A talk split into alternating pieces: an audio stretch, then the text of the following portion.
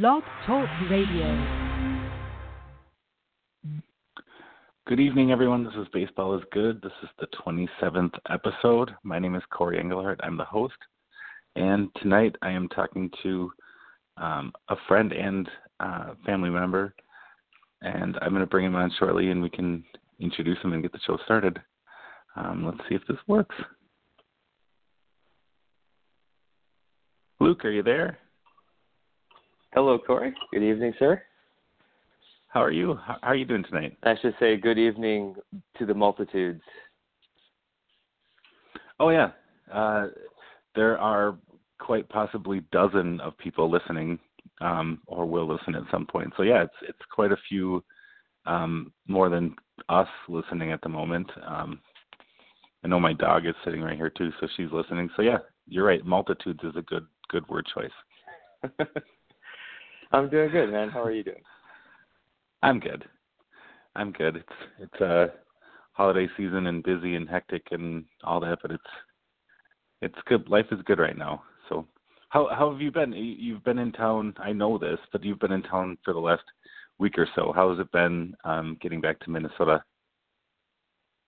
Yes. who knew? Who knew that um, coming in from from LA to Minnesota, my life would get more hectic and and more uh, more interesting, more exciting, more everything. Um, yeah, in town for the holidays is always hectic, but it's it's a good hectic. So it's good to see family, friends. Actually, just walked in the door a couple of minutes ago from you know and another outing. So um, gathering my breath, trying to get get warm again, and uh, sipping on something that will help with that. I think.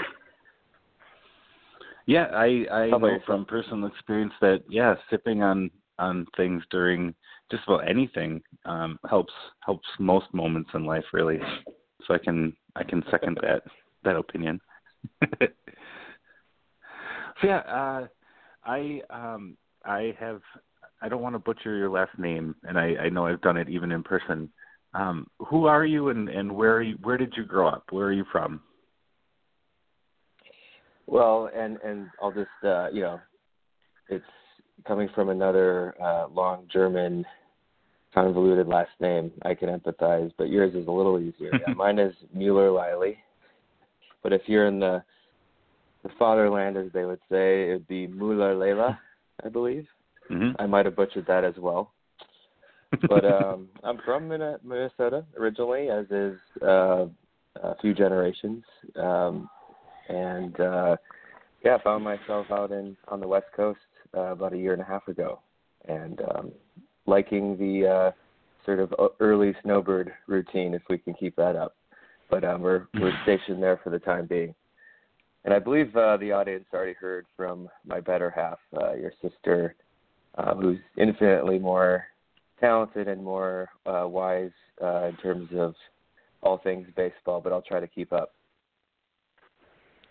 Well, we even mentioned about it earlier when we were talking before the podcast about how that's not necessarily true when you say all things wise, including baseball. There are a couple things that my sister, and this is this is a month ago now, uh, has opinions about as far as baseball goes that you don't necessarily agree with. Um, one of them specifically is how she does not appreciate Clayton Kershaw's pitching motion, and and I, I don't know that I necessarily agree with her opinion on that either. What are what are your thoughts? well, yeah, I feel like I've um, gone around the, the the drain and back on on this one. I think uh, I think she has some interesting points in terms of the sort of fundamental mechanics that a um, you know maybe a, a youth or high school or, or even a college level coach would would provide to a an aspiring pitcher. Um, I think I'm of the persuasion that once you get to the majors, you have permission to do whatever you want to do in, in your windup or stretch and, and motion. And if you're able to uh, be at the at the top of the league or better uh, year in and year out, I think you're doing something right. Um, that said, I will say physics wise or mechanically, yeah, perhaps she's got a point. There might be some things he could do to, uh, you know, keep his motion more fluid for um, to support a longer term career. but uh, I think he's doing he's doing all right so far. This last World Series, notwithstanding. Sure, he's made a name for himself. I, I that's there's no doubt about that. yeah, I believe you named your uh, one of your sons after him. Is that correct?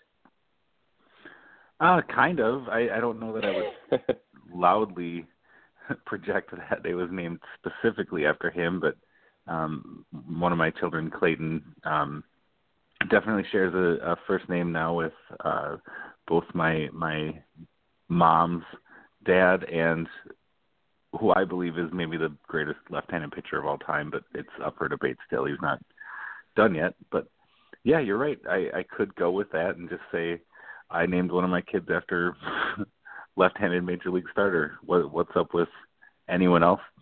Who why they name their kids? You know, like it's a good argument. Yeah, either way, either way you're covered. Although I might take, well, me and probably several, uh, several hundred thousand uh, Dodger fans might consider Koufax up there as well. So we'll, we'll have to see who wins out in the end. Sure.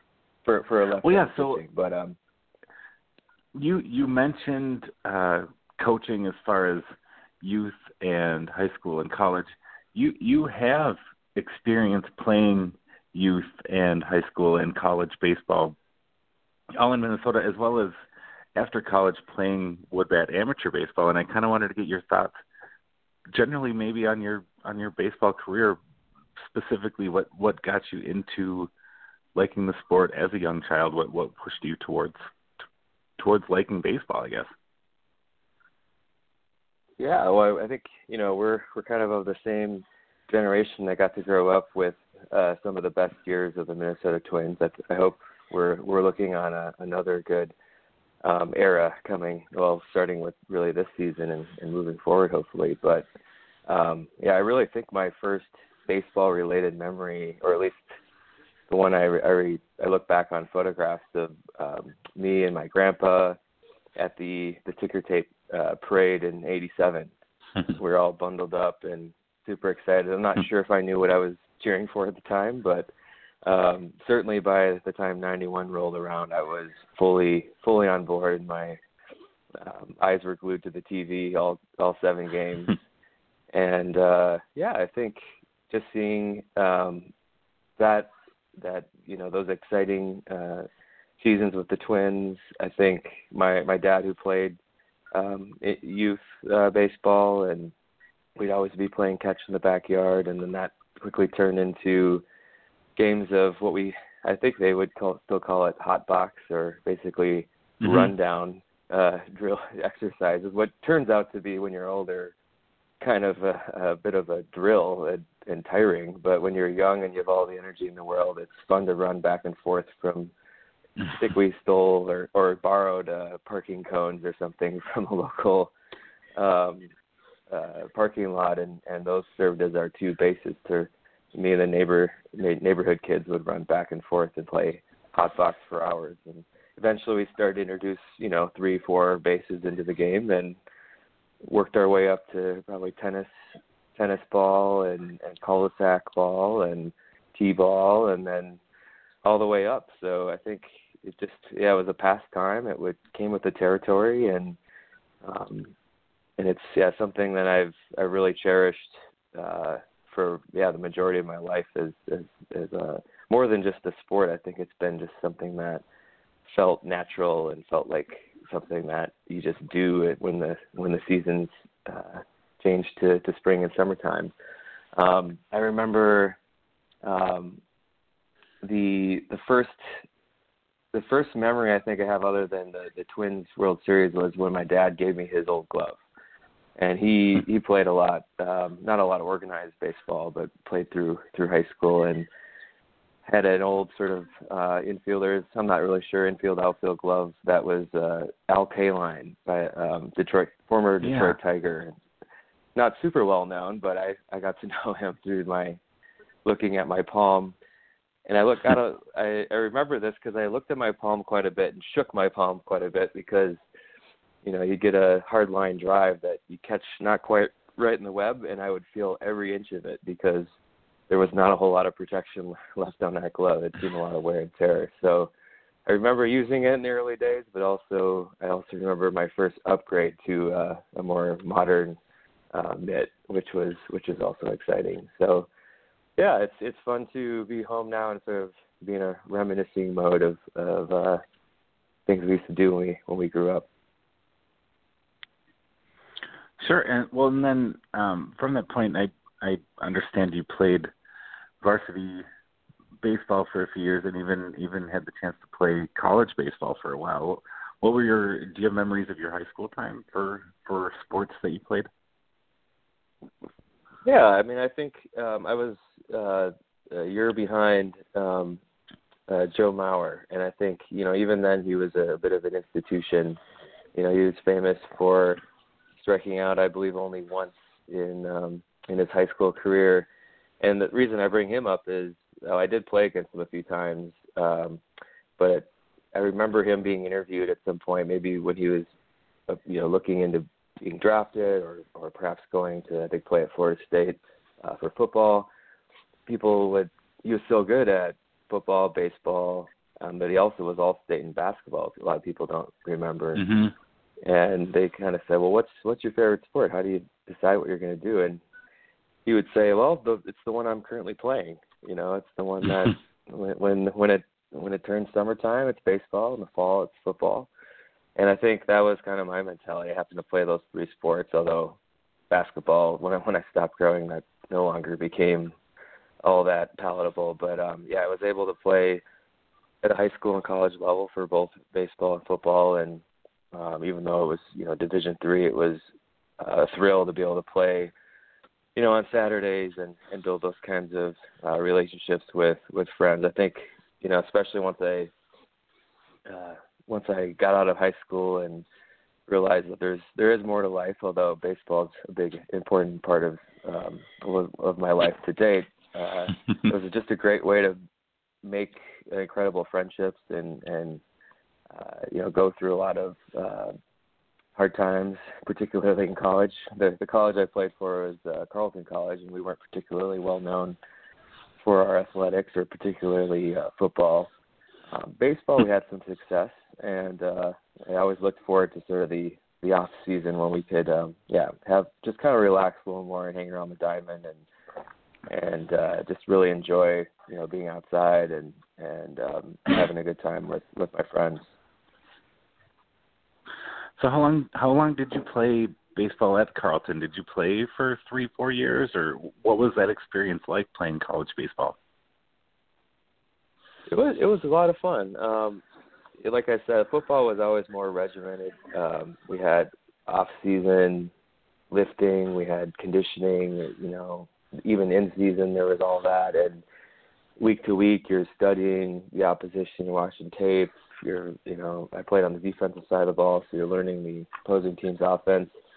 You know, at the D three level at least it was not all that um complicated. Uh so it still felt like there's a little bit of a, a lingering connection to just the raw sport. You know, you go out and you play. I mean sure sure you mm-hmm. practice and work on some skills, but in the end, it was just kind of showing up uh, for the game, and I I really enjoyed that dynamic or the the the, the, the different feel of, playing the two sports in college or baseball felt um, still he had you know, there was those charge moments and you know um, thrilling uh, games and things like that, um, but in the end, it was a lot more relaxing and and just uh, you know it all in all just a really good time. Um, I was fortunate to play Yale four years, uh, actually for both sports.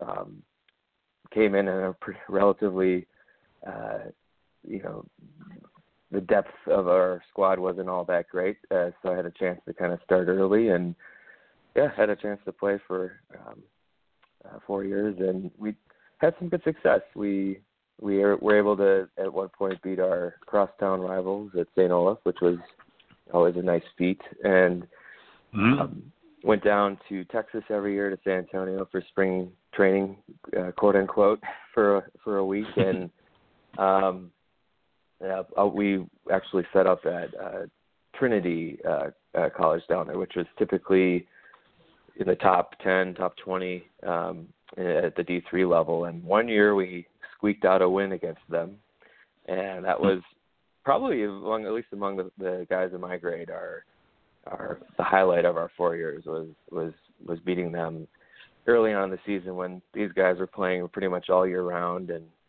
majority of us were you know cooped up in the um in the rec center in the winter. And so our first uh, attempts at outdoor baseball were literally on that trip. So i thought that was a, a pretty impressive feat for our our squad to to go down there and, and take care of them once.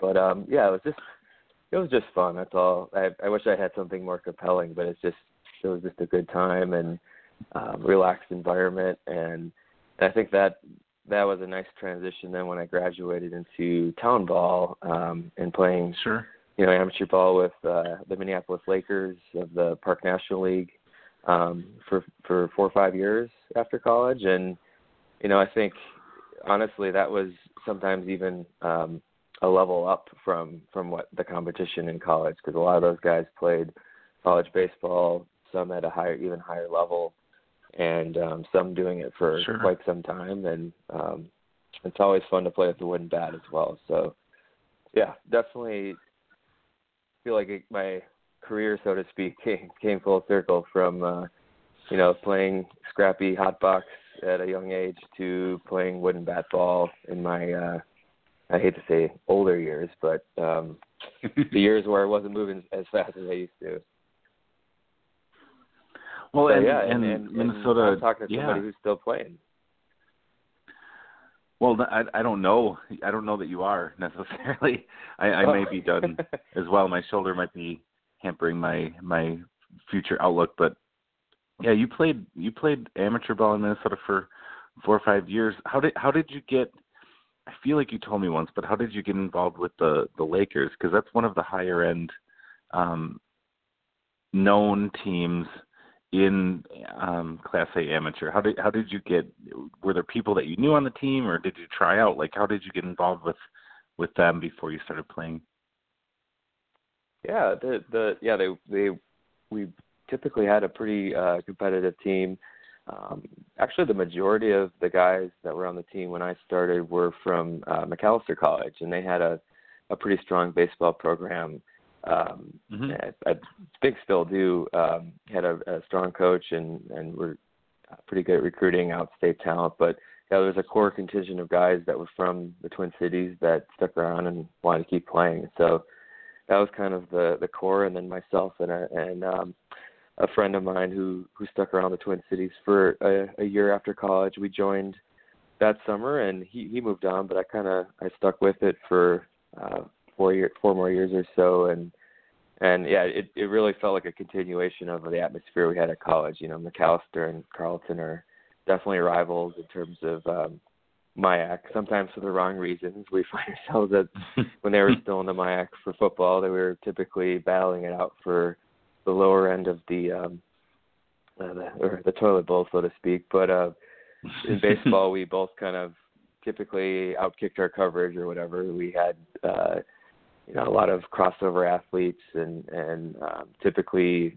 uh, had some surprising uh, years with baseball. So yeah, it felt like we had a, a lot in common with that team, and and then over the, the my over those four or five years, um, a lot of young guys uh, from that were still in school, um, they started to recruit, and that really um, upped the ante even further. So I don't know how many of those guys are actually still um, on the team, but if they're listening, uh, hopefully you guys are still doing well, and and uh, hope to make it out to a game sometime when I'm back in the summer. Sure. Well, if you're planning to go in the summer, I would love to attend. Like I haven't been to a amateur game that I haven't participated in in years, and some of the fields around here are really pretty immaculate for how what amateur can bring. It, it'd be a fun time to just attend and and take a game in. That's quite a bit cheaper than some of the professional teams that are there in the cities or or around the country. Yeah, free free can be pretty cheap, uh, but yeah, you're right. In the in the um, in the uh, state tournament or, or the you know depending on where that's held, uh, that can sometimes have an admit uh, admission. But yeah, I would I would definitely be interested in checking out uh, maybe kind of the end of the summer when they do the the tournament. There's some really good baseball being played, whether it's the the Millers or some of the Park National teams or even some of the St. Paul teams. So yeah, it'd be fun to go check it out, see if I recognize anybody. Um, I think yeah, there's some great fields out there. There's just fields with character, and we we played our home games at Parade Stadium, and that field has so much history. It's it's amazing. It's you know not always the the most uh, well maintained field, but it's definitely got the best view, one of the best views and um, you know, you've had people like Willie Mays play there. You've had all these all these different a- um, athletes over the years play exhibition games or college games or uh, semi-pro games there. So it it does feel like when you play there and you go to the new Twin Stadium and you see some of the photos of uh, town ball teams over the years, it feels like you're part of you know a, an interesting part of uh, of history. Sure. Well, um, I have a few questions from regular uh, listeners of, of this podcast that I wanted to throw at you, and then um, then we can go on from there if that works. And um, if there's anything that's um, too difficult to answer, or you want to follow up, I'm sure I can make up a different part of a question that I'm certain somebody would want to ask you. does that does that sound good? I'll just yeah, I'll just pretend I'm going under in a tunnel. But yeah, either way works. okay, deal. Well, uh, the first question I had is from um, Andy of, of Richfield. He's a regular listener, and I don't know if he's listening now, but he was he's wanting to know um, your take on um, the legacies of Barry Bonds versus Matt Williams, and who is the better player in your mind? well, I know I'm playing right into Andy's wheelhouse. Um, I I've I've know Andy, but I've also listened to his his episode, and I'm keenly aware of his um, arguments. And I, without you know, try, retreading ground, I, I would have to say uh, Barry Bonds, hands down, is the is the better uh, all-around baseball player, even with all the asterisks. Um, you, you know, you want to put on his numbers. I think just day to day, anyone who hits uh, 40 home runs, steals 40 bases, uh, pre steroids is doing pretty well for himself. Um, but sure, and you know, yeah, it's. I think, I think there's just something to say about, you know, there is a the, the kind of, you know, you want to be able to look up to uh your the your your players too. So I think it's just a reminder that everyone's human and that um baseball is definitely one of those sports that showcases our humanity. Uh you know, showcases some of the the choices we make, and um, yeah, I think it's his career's out there for the record books, but also out there for you know the sport to to, to move forward and kind of hopefully move into a more uh, a game that's focused on you know fair play and while still looking for an edge, you know, and that's always been kind of the um the the the back and forth with baseball. There's always been uh, players trying to get to the top of the game and looking for any kind of an edge, whether it's individual performance or, um, you know, uh, who knows, stacking the deck in, in a number of different ways. So it's it's an interesting. He's an interesting player for for the time we uh, we kind of watched him in, and it'll be see it'll be interesting to see where the sport goes from here. It seems like it's it's only going up right now. Sure. It, well, I I read a statistic today that kind of blew my mind a little bit about Barry Bonds, where if you take out his seven MVP seasons and don't count those, the rest of his career he still had more career WAR than Ken Griffey Jr. did, which just kind of blew my mind. Like I, I, Griffey, other than Twins players, was easily my favorite player as a kid growing up, and and I revere him as my favorite athlete as far as what I looked up to, whatever role model. I don't know if that's the right word, but whatever that would be as a, as an athlete, as a child, and I saw that, and Bonds was just at a different level than everybody else. Um, beside the point that he may or may not have used substances that other people may or may not have used at the same point. Um, so, uh, I, I guess I'm I'm getting my point is do you would you question the intelligence of somebody who would think that Matt Williams was a better player than Barry Bonds, or is that not fair? well, now we're, now I yeah I don't want to make this this personal. No, I, I would just say I think baseball is one of those games that's you know we can just argue to death and nobody ever has to agree. I think um you know there are yeah I would agree like there are some interesting um metrics now that you know like we used to just call them stats, and there was a few that you'd see on the back of a basketball card. It's pretty straightforward, but yeah, like there are some metrics now that can really showcase the all-around um, capabilities of an athlete, and it's hard to argue against it. Um, so I think, yeah, I think the intangibles um, were definitely there. I don't know if you'd be the best guy to have around the uh, clubhouse, from what I've seen and heard, but you know, sure. again, I, it's so from my experience, like what I take?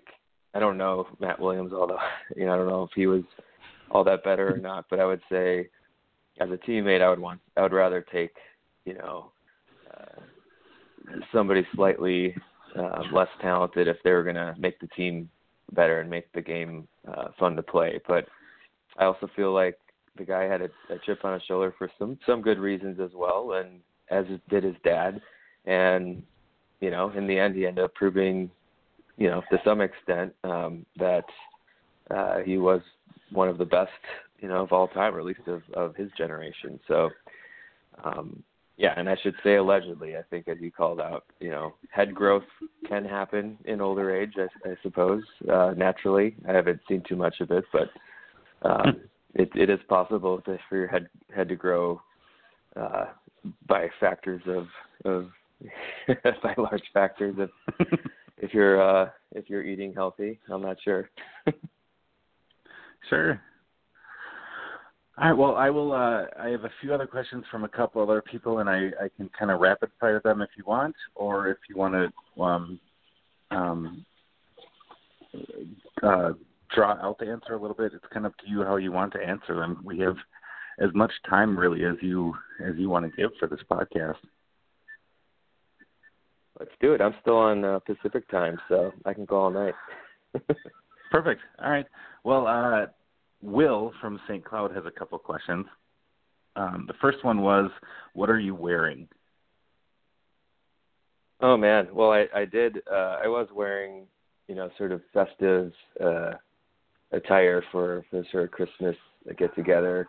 I'm now wearing sweatpants and a t-shirt. Um, so that's that's what we're dealing with at ten ten thirty on a uh, on a Thursday night. Sure, that that's a good answer. And then um, his second question can I, can was, I ask you the same thing, Corey, if you don't mind? I, I don't want to break any protocol here, but oh no, I I am perfectly fine answering that question. I am wearing uh, nothing right now, as per now. Yeah, now it feels like we're on a different kind of podcast. Um, am I getting charged for this? no, only about seventy-five cents a minute. Don't worry about it. It's not a big deal. okay. Yeah. I thought it wasn't a one nine hundred I was dialing. Okay, we're good. No, no, you're good. You should be good. If you're if you're calling that, then there may be an issue with somebody else, but it's not from me. Okay. Okay. Good. All right, fire away. Let's move right. on to the next question. yep. His fo- his follow up was, uh, in terms of castles, prefer sand or snow. All right. I'm glad we're getting into the the serious topics. Um, you know, I'm a Jimi Hendrix fan. I'm gonna go with Castles Made of Sand. good, good answer. Period. His last, yeah, his there, there's really no follow up, and that's probably the reason you're choosing to live in Los Angeles at the moment compared to maybe where you grew up.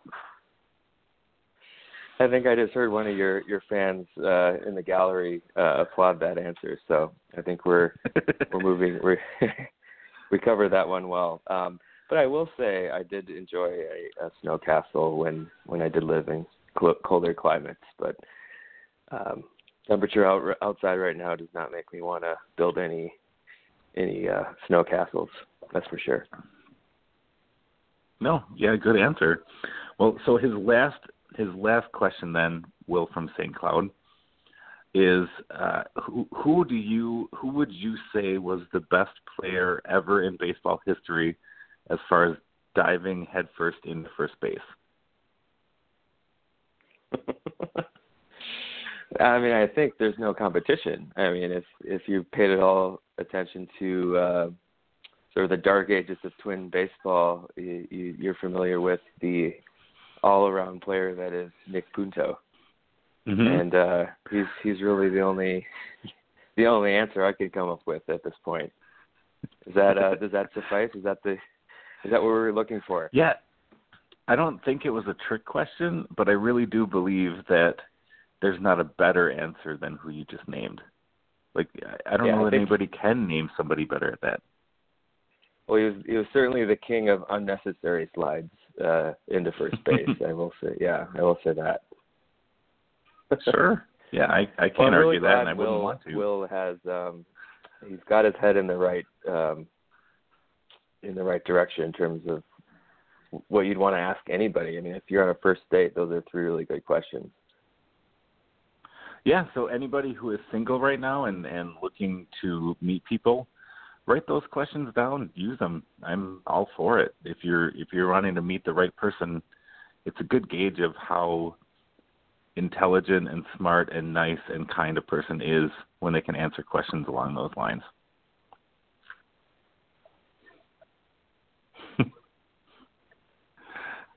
All right. Well, I, I have a, a few other people that had questions. They were really interested in your in your thoughts on a few very um, random topics. Uh, the next person I have is Mike from St. Paul. He actually had a more uh, I don't know if serious is the right word, but he had a, a, a question about youth sports as far as when did you start playing football and knowing what you know about youth sports, baseball, basketball, football, when would you think a good age to uh, have children, kids start playing football would be? Hmm. Okay. Now, okay. Now we're covering some some serious ground. I, I think. Well, first of all, I, yeah, I played uh, football starting in sixth grade. Um, okay. Played soccer all the way up until that point. Um, and, and looking back, I think even though I had a, a, a really fun time playing the sport, I think things that have been revealed about the uh, the impact, um, yeah, not only to with concussions and and and so forth, but just just the the toll the toll it takes on your overall uh, body. It, I think there's a, a decent argument to be made that the other football football is um, uh, decent sort decent sport to to uh to stick with as well and um but I think you know I think it it's probably a sport that you should play when when if you're going to play it when you are um more fully grown. I think there are some some risks um when you're young and and not necessarily don't have the, the right skills or the right technique um but there there is some risk there. But the other side of that argument, I think, if I'm going to argue against myself, is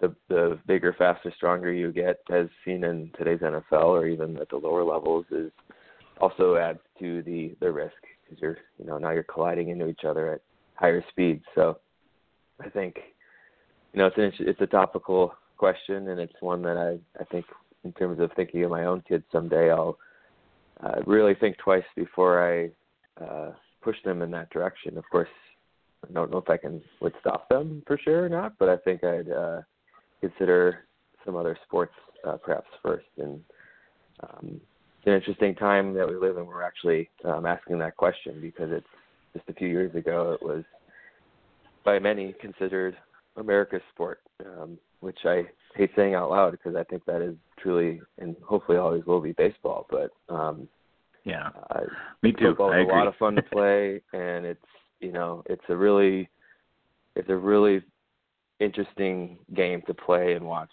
Um, but I think you know it, it, there's something about it when you look back on it. Um, I, I just refer you and me. I'm sure you've seen it, but the audience to Bill George Carlin stand-up routine about football versus baseball. I think that's quite telling. I have seen it. Have you, have it's been a while.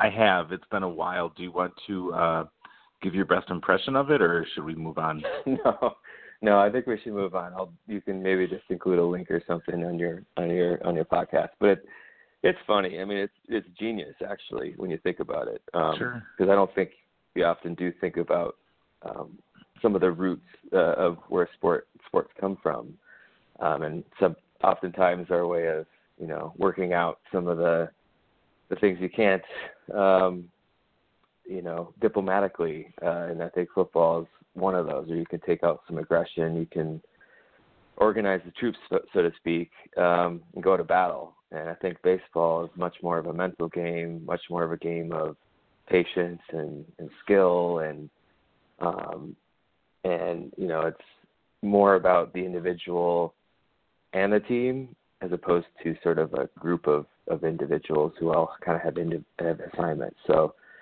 I think it's a I would call baseball a pure game. That's all. Uh, I think that's my where I where I've come to um, to think about the two sports.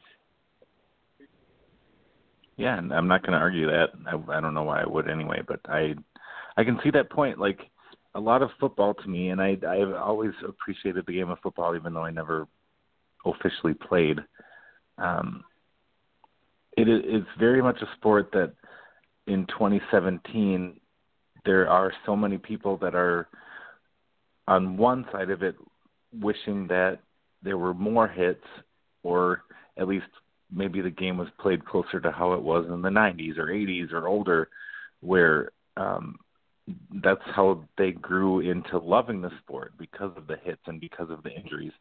But at the same time athletes nowadays with uh nutrition programs and and weight you know weight you know um coaches to to help you work out better. You're just bigger faster stronger now than you were in 1985 or 1990 and and injuries are much more potentially lethal nowadays. So it's a it's a weird um grasp for me to look at football where like the same tackle in 1990 by a player is is a lot harder now than it was then.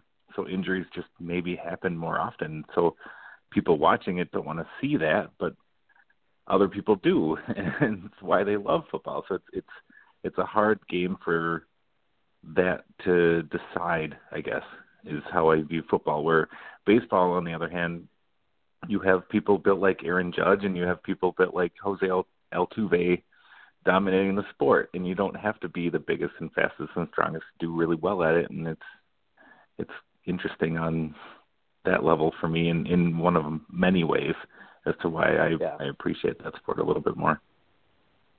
No, well, there are some Jose Altuve's, but they're all place kickers. So yeah, it doesn't really. Yeah. you can't have quite the same. uh You're not going to be an MVP of the league, um, and and be a Jose Altuve playing football. That's for sure. Um, sure. Yeah, I, I 100% agree. I think maybe there's some some you know every it's been a more of a conversation about well how do we make the equipment more um uh, safe or more or secure uh, the players more and and change the rules around to make it a safer game and I think that's all good done with with good intent but I think perhaps there's a way of quote unquote saving the game from itself if you know perhaps there's a conversation around the the the style of game that's being played. And maybe yeah, maybe that's not what the fans want to see. They want to see the gladiator match. Um but you know, I think more and more people want to see the the passing game, the high flying game and I mean, you could have that game playing seven on seven touch football mm-hmm. um, or flag football, and it's still exciting. I think somewhere in between, where maybe the the gear is less focused on protecting you from a head-on head head-on collision and more in line with what you might need, uh, you know, with a form tackle uh, or a, a less, um, you know, a less violent kind of approach to the game. But I don't know if that's that's in the cards. But I think certainly the leather helmets and and you know tiny little shoulder pads of of the old days bring those back. I think people might play a little differently. Um, I don't know if that's for the better or worse, but it might you know create a less um, less risky sport to play, especially for for uh, for younger kids. Yeah, no doubt. So I I'm going to move on to the last two people that had questions. Um, the first is from uh, Jenny from Los Angeles. I think you're aware of the caller that I'm talking about or the fan. Um, her first question was um, she thought she'd read something about you having quote unquote an industrial strength body but couldn't remember the specifics and if you remember an article that mentioned those words if you could give some details on that oh I know this was coming. Um, yeah, this was this was something that was uncovered a couple of years ago by some coworkers who uh, thoroughly enjoyed the read. Um, let's just say it was a, a bit of a puff piece done in my college uh, college years. I was dealing with some injuries and still playing through them, and apparently that made me, um, you know, more machine than man or something. But uh, frankly, I think it was just a, some rhetorical flourishes on the part of the writer. Um, I, yeah, I, I uh, repressed all those memories for a while, and I guess they're coming back to to haunt me. But uh, I had no part in the writing of those words. well, it, it's almost like when you see when I see the words together, industrial strength body it makes me think it's either a perfect bumper sticker or a T-shirt. Was there ever anything like a T-shirt made with those words on it um, in your name? You know, yeah. Now that you mention, it, I feel like it it should have been played up more by my friends. Now I just feel like they were talking behind my back at the time, and that's just that's no fun. I want to be in on the joke. Um, I, yeah, I mean, it, there should have been something then, and you know, and, and the sort of then and now moment makes me think, you know, or if somebody wrote an article about me now, I think they'd be saying things more things like dad bod and, and things like that. So it gives me something to shoot for to get back to to glory days. yeah, well, you say dad bod. I I feel like I perfected the dad bod before I ever had kids, and it's really it was a goal of mine. So um, if you if you have something to shoot for in that way, um, go for it. Shoot for your dreams. That's what I um, support fully. Yeah, we can maybe find the best of both worlds. Industrial dad bod. Actually, yeah, it's more like old man strength. Old man strength, not industrial strength. I think that's it. All right. Well, let's see if Jenny uh, has Jenny anything from, anything else that will publicly embarrass me. Let's one other question. Yeah, she had one other question that was possibly not. I don't know if embarrassing is the right word, but she she discussed with me a uh, costume that was created for um, your attendance at the opening night of the recent The Last Jedi, the Star Wars movie, and if you had any thoughts about the artist who helped create that that X-wing costume for you that I can hopefully uh, put okay. out on social media somewhere. yes, um, yeah. This is somebody who, um, yeah, who four years ago had not seen any Star Wars uh, movies. I'm not talking about myself. I'm talking about the uh, the questioner here, and sure. now she's um, uh, asking self-serving questions about her costume making. So it's it's great. She's come a long way. She's going to opening night Star Wars. She's, at, uh, you know, asking me detailed questions about uh, the new characters and who, what parents they had, and so forth. Um, so I feel like in the end, I yeah, I, this is not embarrassing at all. I think it's a it's a it's a victory on my part. Um, I'm a, I'm definitely an out uh, Star Wars fan. I'm and I'm proud of it.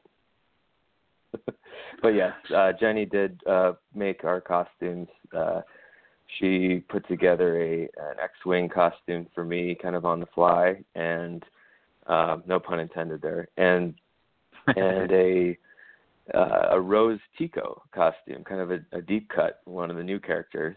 Um, uh, she went as so.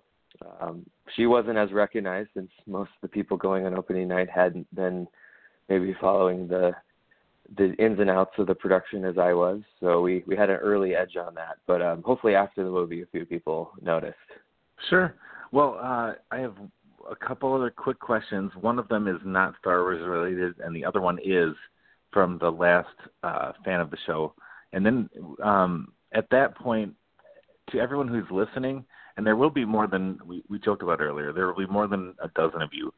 Um, shortly, Luke and I are going to talk about the new Star Wars movie. So if you have not seen it, um, I will I will give the warning at that point. If you've not seen it, we very likely will bring up parts of the movie um, that could be determined as spoilers.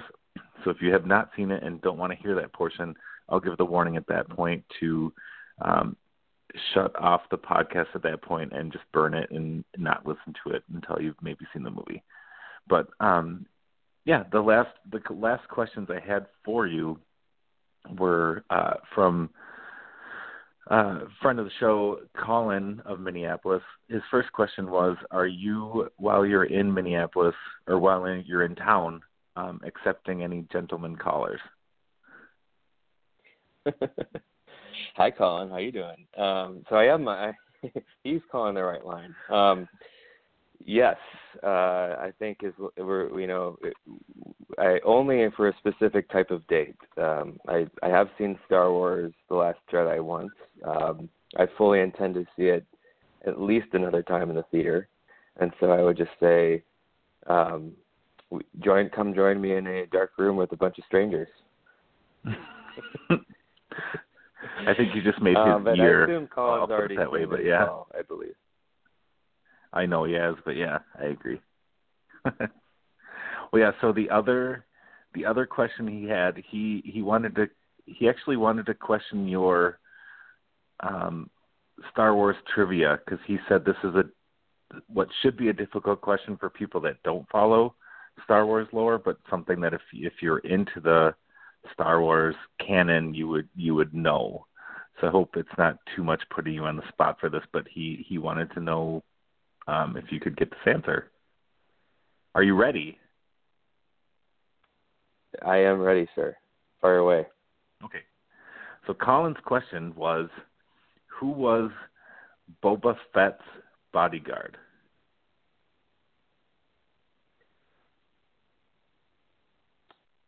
Boba Fett's bodyguard. So this this might not be an in movie sort of question. Um, yeah, I don't know if I know this.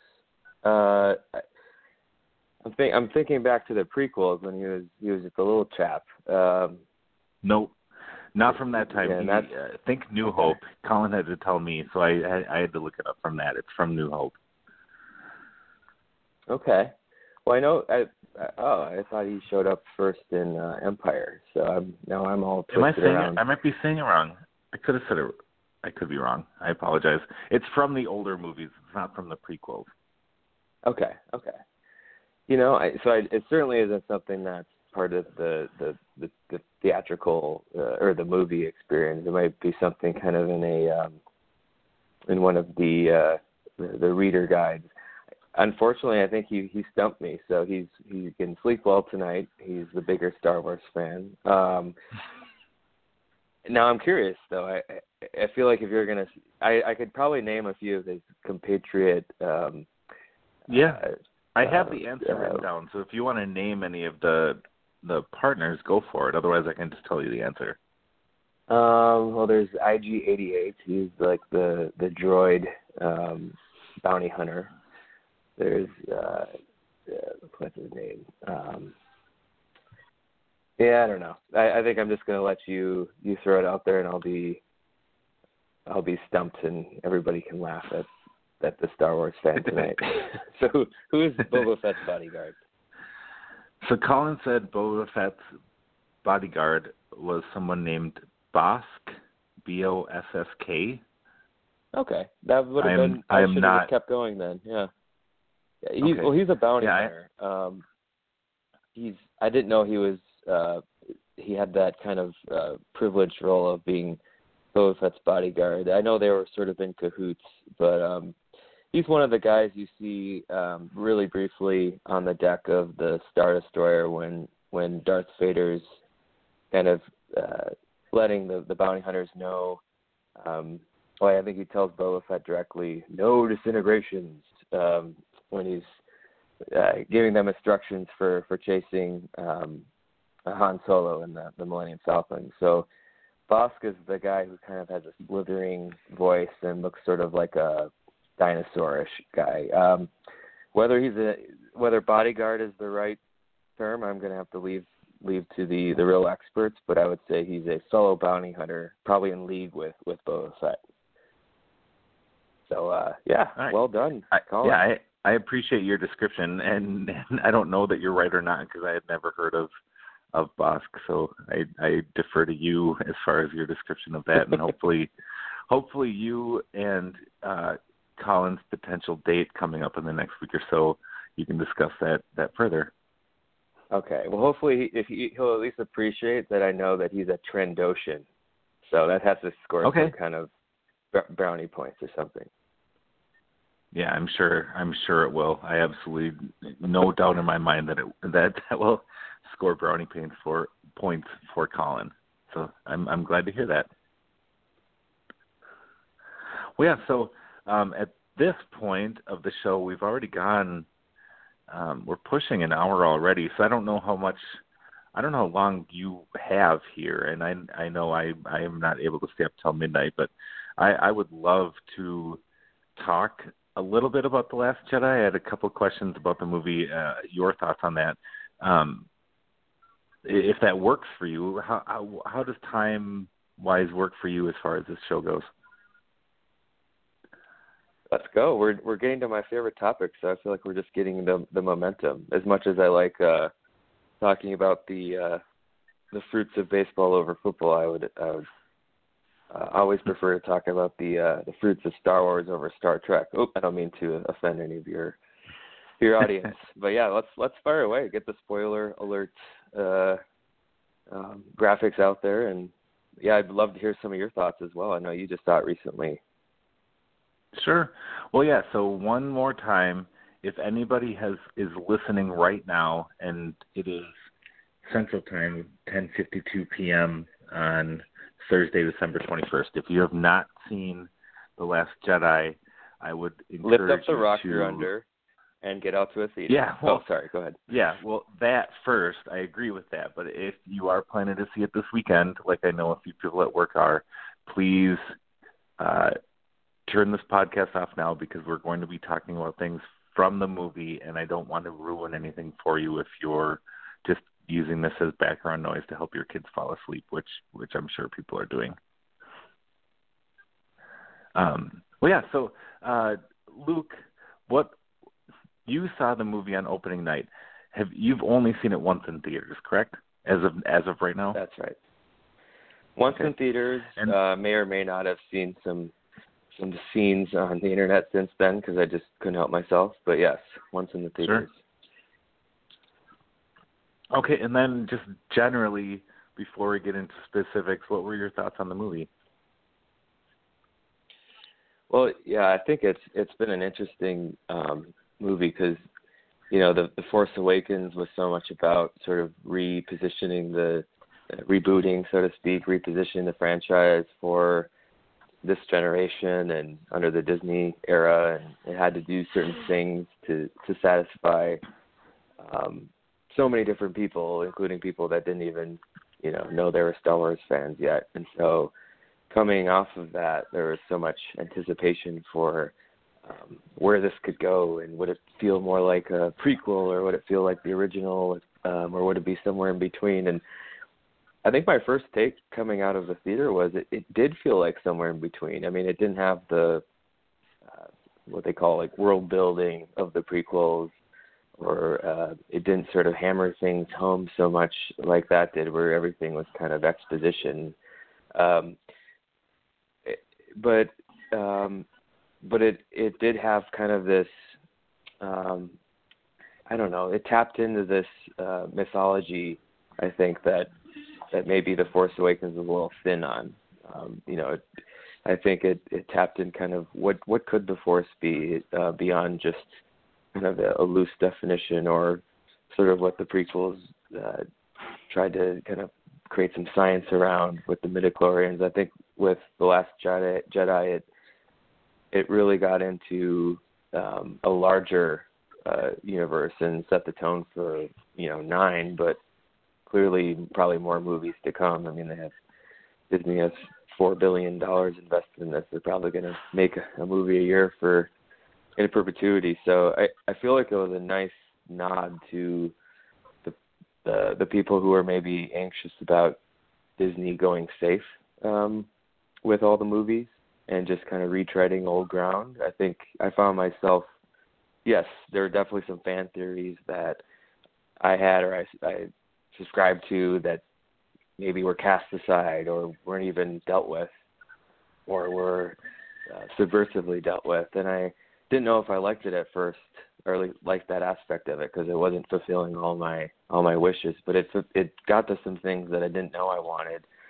Um, and I think it was just a fun movie, you know, much like The Force Awakens was fun. This was a movie where you know, it was fun, but it was also unexpected, I think. And um, I think, you know, it's been interesting to kind of take my reaction personally against, you know, now that we're living the the Twitterverse and the and and on Reddit or any other forum, you hear so many different reactions at once. You want to make sure you're all right. What do I actually think versus all these all this other analysis? And I think that's what seeing it again will be helpful to really take it in. I think um, all Star Wars, when it's good or when it's at its its best, it's it's rewatchable, and you you can always find new little nuggets and new little pieces to take away from it. And I thought there was a lot of depth to this movie that maybe The Force Awakens, perhaps because it was the first movie of the trilogy or because it was a reboot of sorts, uh, couldn't afford to get into.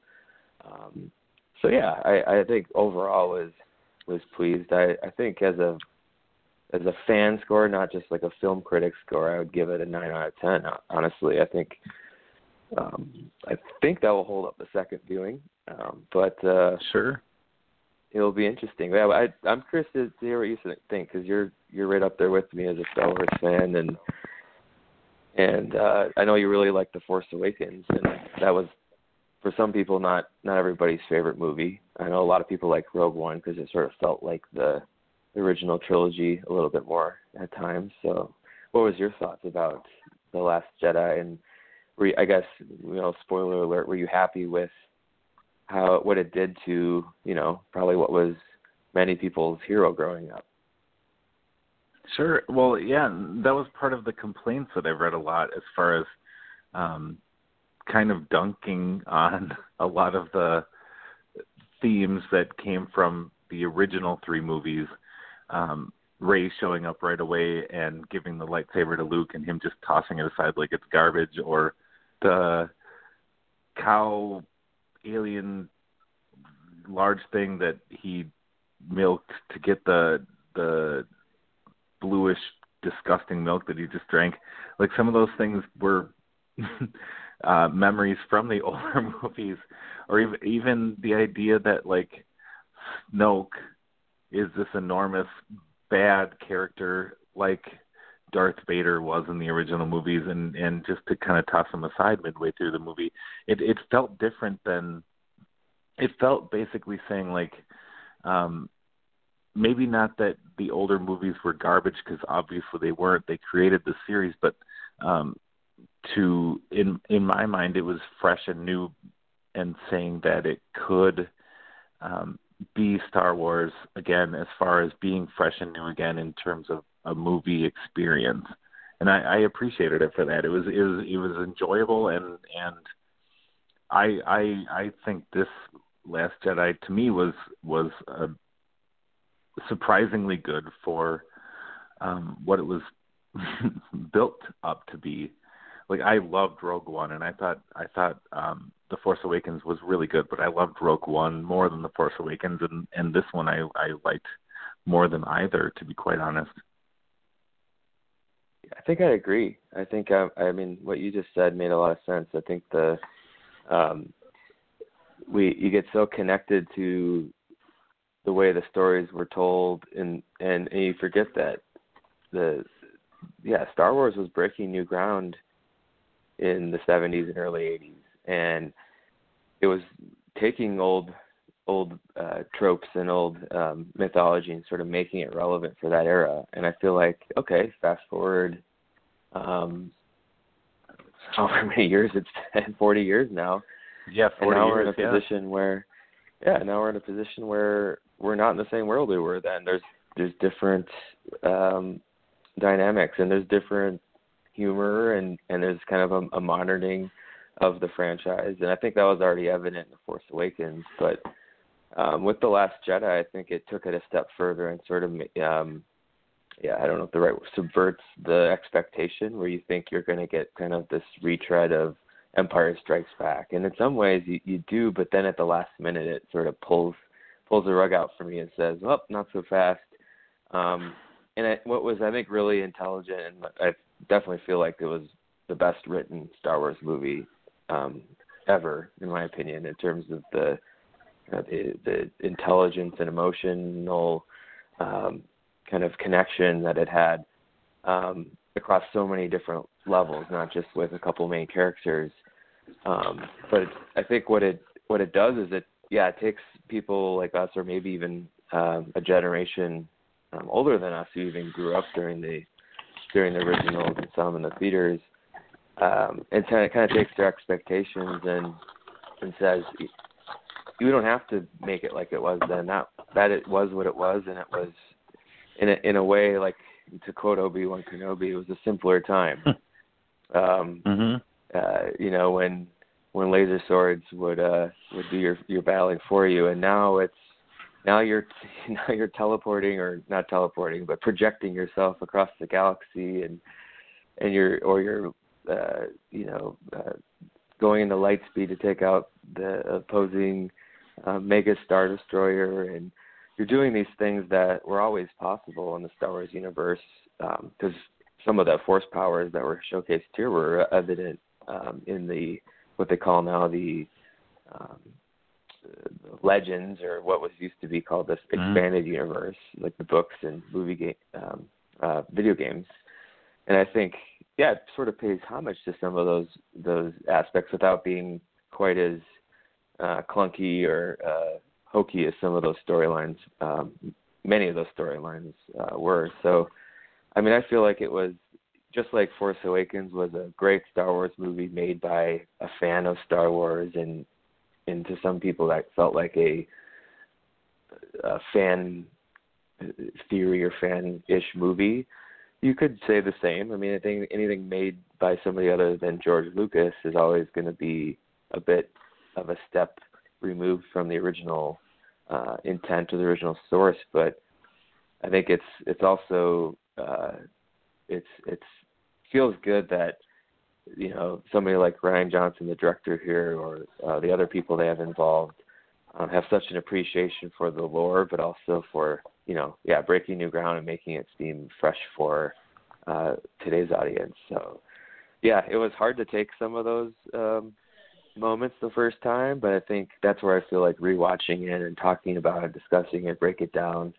Um, it's going to be that much more enriching over time. And by the time episode nine comes, I feel like a lot of people are going to be just as hungry as they were for this one, and just as full of new theories. And and I think that's in the end what what it's all about. It's about like people are in love with the Star Wars story. Um, mm. uh, it's it's not just about whether so and so did this or they did this with that character, and it's just about making a, an interesting story in in a galaxy far, far away, and and making it somehow feel like it could be here. And you know, so I think it's it'll be exciting to see your kids playing with their lightsabers now, and and what kind of stories they'll be able to grow up with as well.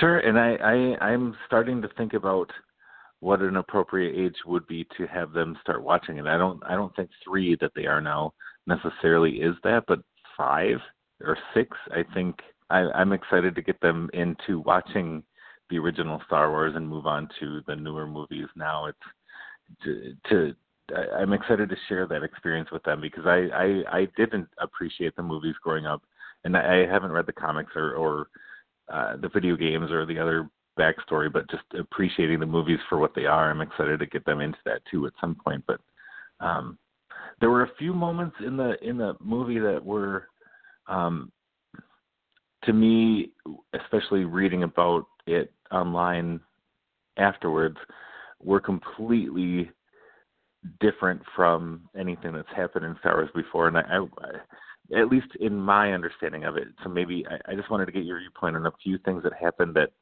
um, I just didn't see coming. Um, the first was uh, the the tracking through light speed. That's something that's never been possible before, and um, if if you're able to appreciate the Star Wars movie for what it is, and and not have to have a hard line on saying, well, they've never done that, so it's not possible. Like that makes a lot of sense. But w- what was your seeing it live for the first time for you? What what were your reaction when? What was your reaction when you when you heard that the um, that there was capability of tracking through light speed? Actually, you know, without I hadn't thought about it that much until you just asked, and I, and I think now that you've asked it, it was one of the few sticking points with me where I I did like a lot of the new ground. I thought this one was a little unnecessary um, as a plot point, I guess, or as some sort of an innovation. Um, you know, I think so. With the Force Awakens, you go from you know a Death Star, which can blow up a planet, to now uh, fire. You know, taking the, all the resources from a, a, a, a adjacent sun and spewing it across the galaxy in hyperspace and blowing up several planets at once and you know that was pretty obviously mm-hmm. even more far fetched than than before. And I realized at that point, okay, they got up the ante. They decided to kind of retread the, you know, the big battle station sort of, um, uh, you know, big baddie kind of ending, and that was to me maybe a, a, a bit of a, a low point for that movie. But I understood why they they wanted to do it. I think with this one, yeah, there's definitely these moments where you felt like from a you know, like a Star Wars technology standpoint, they wanted to up the ante. So they made the biggest Star Destroyer you've ever seen. They made um, uh, the ability to, or you know, the. I'm trying to think of what else there was. Um, but yeah, to your question, this this seemed like an excuse to give Finn and and his counterpart in the movie Rose, the new character, I think a you know an excuse to give them a plot point to go have to go do something. Um, so I, I think overall that reminded me of how that storyline was a little bit um, out of the uh, shall we say kind of heart of the the movie. I mean I think there were some scenes they uncovered when they were on the casino planet um, that I think were came full circle well at the end with with the kid in the stable and reminded you that it's more than just mm-hmm. the the Skywalkers or the or the the few folks in the galaxy that are driving the action. But I felt like that whole side sequence maybe you know was um, a bit of a, a MacGuffin or whatever you want to call it, like a bit of a unnecessary uh, distraction. Um, and, and the whole purpose, yeah, like just to try to stop them from tracking light speed.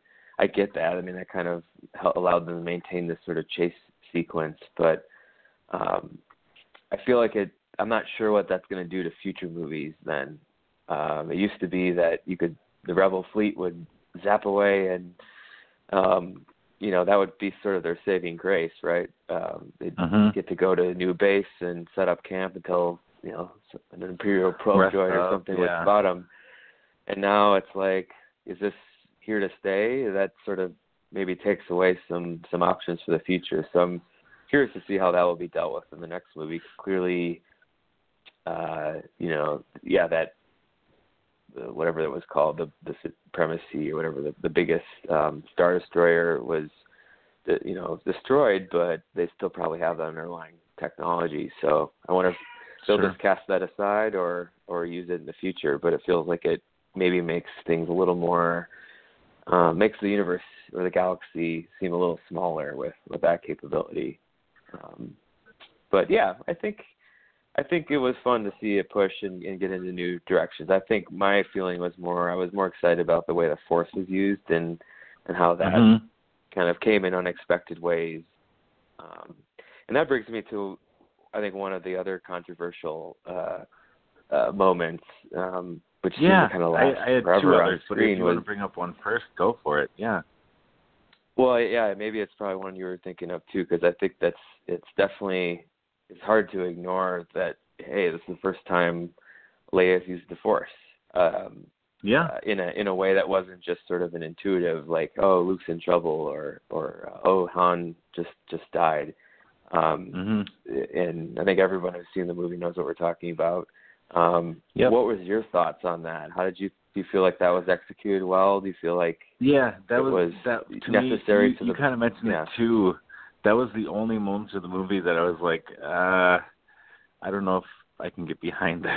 like, if you if you're okay, like just not putting on blinders and saying, all right, I'll roll with anything. Like, you just take it for what it is. But I I kind of wish it would have just been done a little bit differently, as far as her um floating back to the the base and getting the medical care she needs.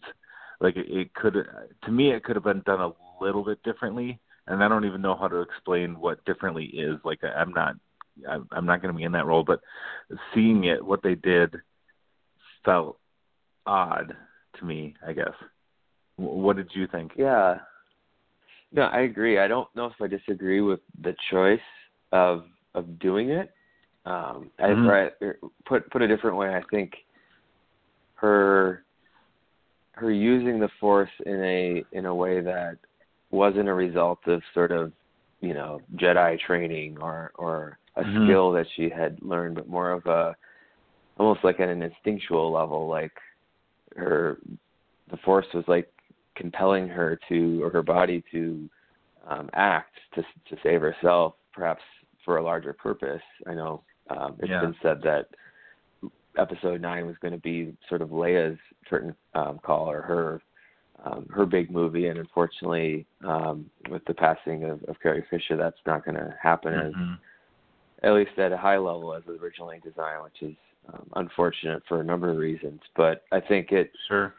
I think I'm really glad that you know, in retrospect now with with her passing, that there was an opportunity to kind of answer that question for a lot of fans because I think um, I don't know if you're aware of this. They've they've now sort of obviously there's the uh, the Yoda quote from uh, Empire Strikes Back where he says there's um, there's another, and we find out that's Leia in the next movie.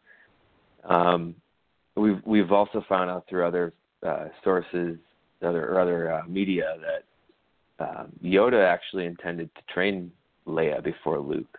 It was sort of Obi Wan's insistence that they that they train Luke um, that pushed things forward in the original trilogy. Trilogy, but Yoda felt because I think they had sort of this, had this capacity to sort of, I don't know, monitor. Seems a little creepy, but sort of understand uh, what was going on with the Skywalkers um, from afar and understand what they were up to. And he sensed that Leia was the more sort of mature, more had a better head on her shoulders. Luke was this kind of impetuous, uh, you know, you know, we- all know how he is in New Hope. He's he's kind of a, a whiny, uh, whiny uh, teenager. Um, but he obviously grows up along a, a lot of the way. But I think Leia's always been kind of that that core, that um, that more s- strong, sturdy character uh, throughout. And so I think a lot of people are like, well, what what's stopping her from tapping into this? You know, is it just I mean, Sure. you can't really think of too many good reasons. So I think the fact that it came and it was, you know, this acceptance that maybe yeah, it was too late for her to be getting re- uh, formal Jedi training, or she clearly had more re- other responsibilities to deal with. That, yeah, there was this moment where it all kind of connected, and she, um, you know, maybe it wasn't even a, something she willed, but just something that was willed, you know, through her. But like you were saying, I think the execution of it, you know, I don't know. I think it felt that felt a little bit like I was not that was like one of those moments where you're not you you realize you're watching a movie that you're not like in Mm. in the movie you're not you're not in it you're kind of you could have been in maybe a Marvel movie or or or something like that where it feels like a little more uh, third person. So I don't know if it would have Yeah. just been like different different shots of that or uh, you know or or quicker kind of succession of of the of the different shots. I'm not sure. I'm not a, a filmmaker, but I think that there's maybe Yeah. a, a, a tweak here or there that could have made that a little more easy to swallow. Sure. Well, so I had two other quick questions for you uh, about your thoughts from the movie, and one other just like um, thought of mine at the end. Uh, the first one that I wanted to ask you about that was totally new to me too, and it was the first moment for me in the movie where I I kind of tensed up and like kind of just maybe out loud, maybe not, I don't remember, said, "Oh God, they're doing this." Where uh Laura Dern's character, and I don't remember her name, the character's name now, the um the person who took over for Leia when Leia was getting the medical Yeah, her- attention. Her name's uh, Admiral Holdo. Holdo, okay. When Holdo, when yeah. she turned the ship around and all in that moment everyone started to realize that she was gonna ram the other ship and do a suicide mission. Like I I don't know. I wasn't ready for that. Like part of me just kind of thinks like um uh going to light speed you've never seen anything in Star Wars hit something else ever in light speed and that's just not that was just foreign to me and and then when that happened when she was doing that to save the other ships that had no way to defend themselves it made sense but it still was just shocking uh what did what did you think about that moment Yeah, I thought it was it was a one of the best moments of the movie. I think for a number like I think from a completing kind of. oh, I mean, her arc was a little less important than how it maybe impacted um, sort of Poe, who is going through this kind of struggle of you know being this rash uh, hot hothead or hot shot pilot trying to kind of fly by the seat of his pants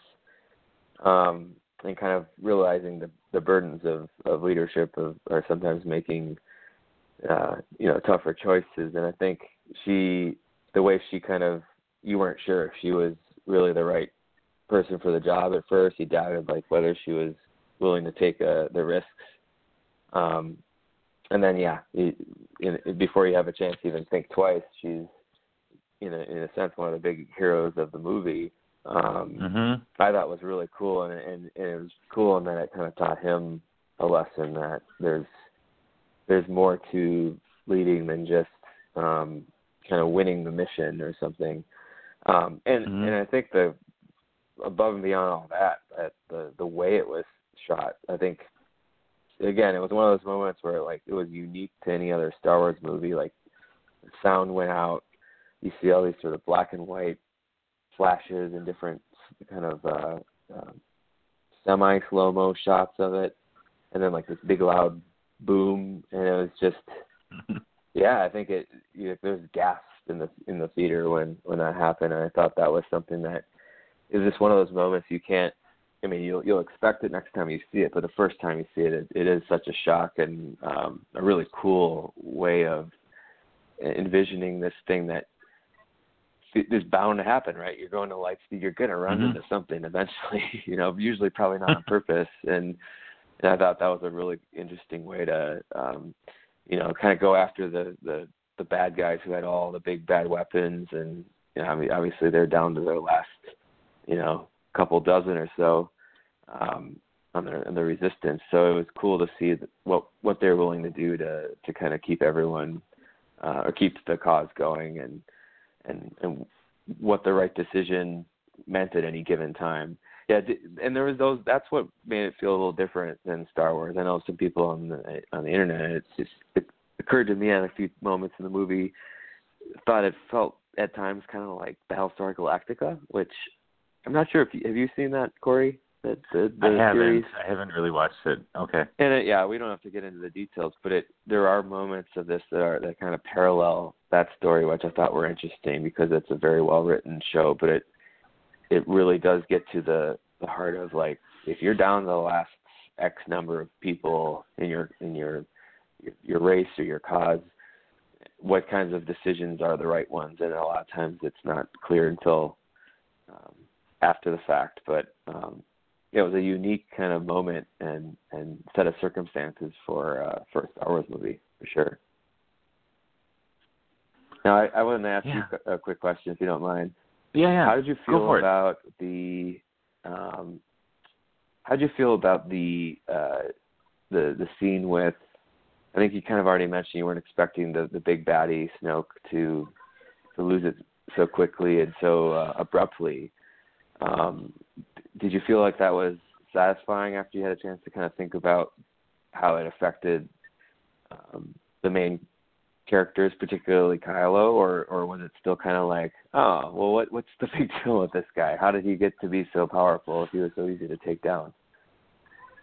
Yeah, that that's kind of what it was. Uh, honestly, going into the movie not knowing anything about what would happen, I kind of just assumed that Snoke would be the bad guy to defeat potentially, or people with Snoke in the third, the ninth movie overall. So I, I, I, I just had no, I, I had no idea that um, him going midway through this movie was something that was even um an option, I guess.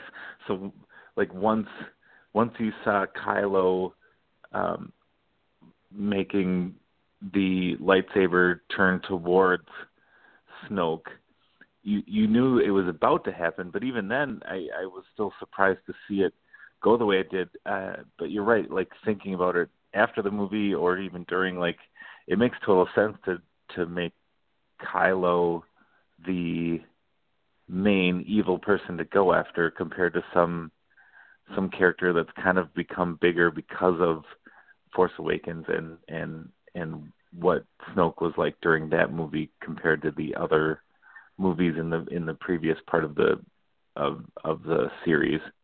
Um and yeah, just seeing Snoke cut in half and his fairly gross face laying there lifeless uh, certainly made him seem like it was uh, less powerful than maybe we should have been making him out to be before that point. Right. What, what did you think about that that moment? Yeah, I I I I loved it in retrospect. I think at the time, again, it was just Mhm. this like, it seems like such a, um, you know, like you said, like it was like Luke casting aside the, the lightsaber right away. It's like, Mhm. oh, okay, I guess we're done with that.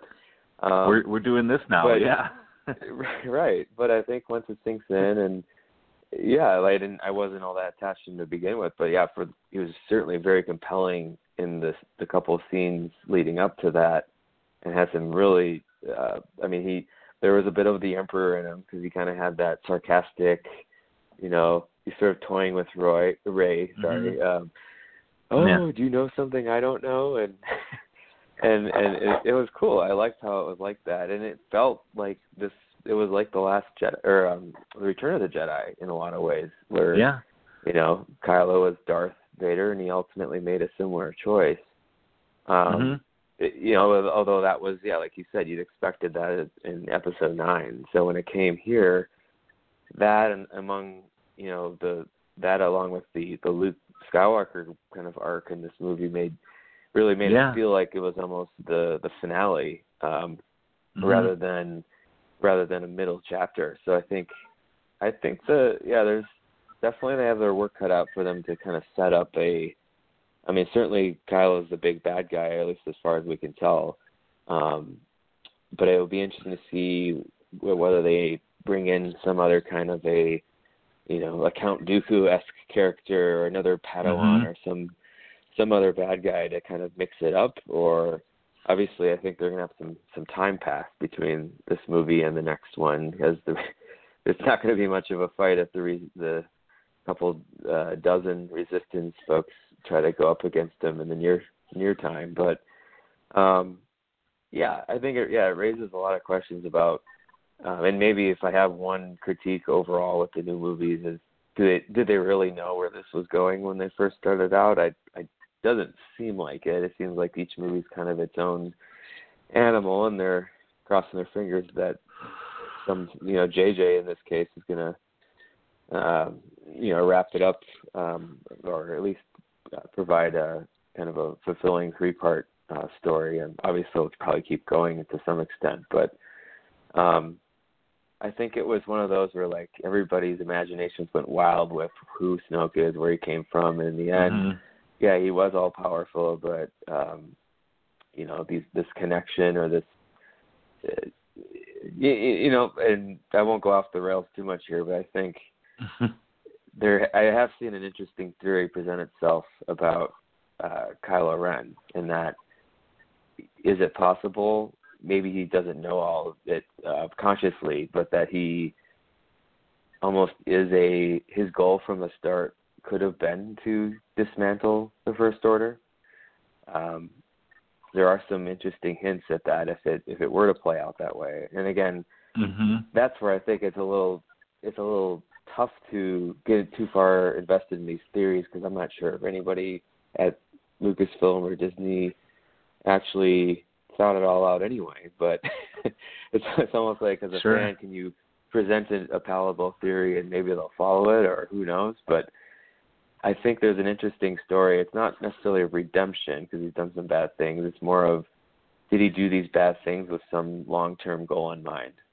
Um, you know, knowing that when he did these bad things, um, when he killed certain good guys or girls, it was in the it was because he was in the presence of the first order or, or people that would see it, and so that kind of reinforced this, um, you know, this the aspect that he was going to be Darth Vader, but in the end, is he looking for something, you know, different? I think at the, the end of this movie kind of says, well, it sounds like he's just drunk on power and wants to run everything, kind of the way Darth Vader wanted to do with Luke uh, when he asked him to join him, or or or with um, Padme when he asked him to to rule the galaxy with her. I mean, that's also possible. It's a very Skywalker thing to do, but I think part of me wants there to be something where you know he may go down with the ship, but his goal was to sort of kind of r- get rid of the the apparatus that was um, causing all the, the the the pain in the galaxy, and you know maybe unwilling or maybe unknowingly at first, but um, it seems like there's a possibility that that kind of uh, storyline could take place. So I don't know. I don't know if that's the right way to to spin it, or if he's just irredeemable and clearly a bad guy. I just when you watch it, it's hard to, especially the way he connects with Rey. It's hard to feel like he's um he's just to the core a, a bad dude. You know, feels like he's pretty conflicted. Sure, and I, I appreciate that out of him. It's But, nice. yeah. I'll take off my my tinfoil hat now and get off my soapbox. What do you think?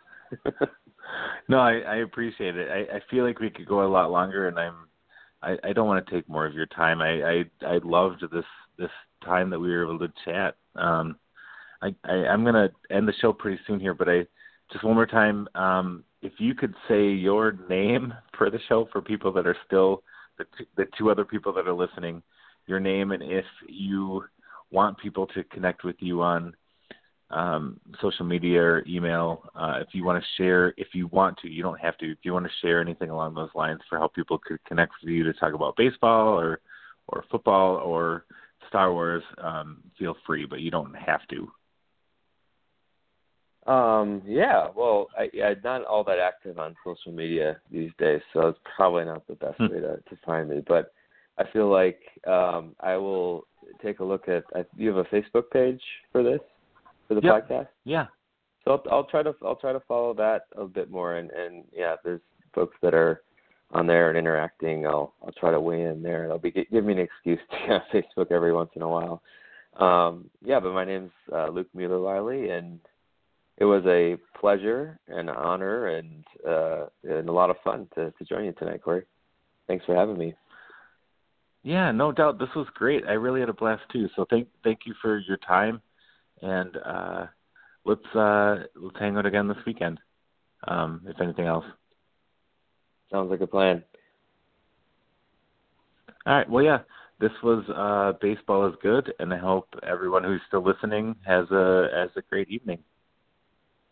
Have a good night, Luke. All right, good night. And Star Wars is good. Star Wars is good.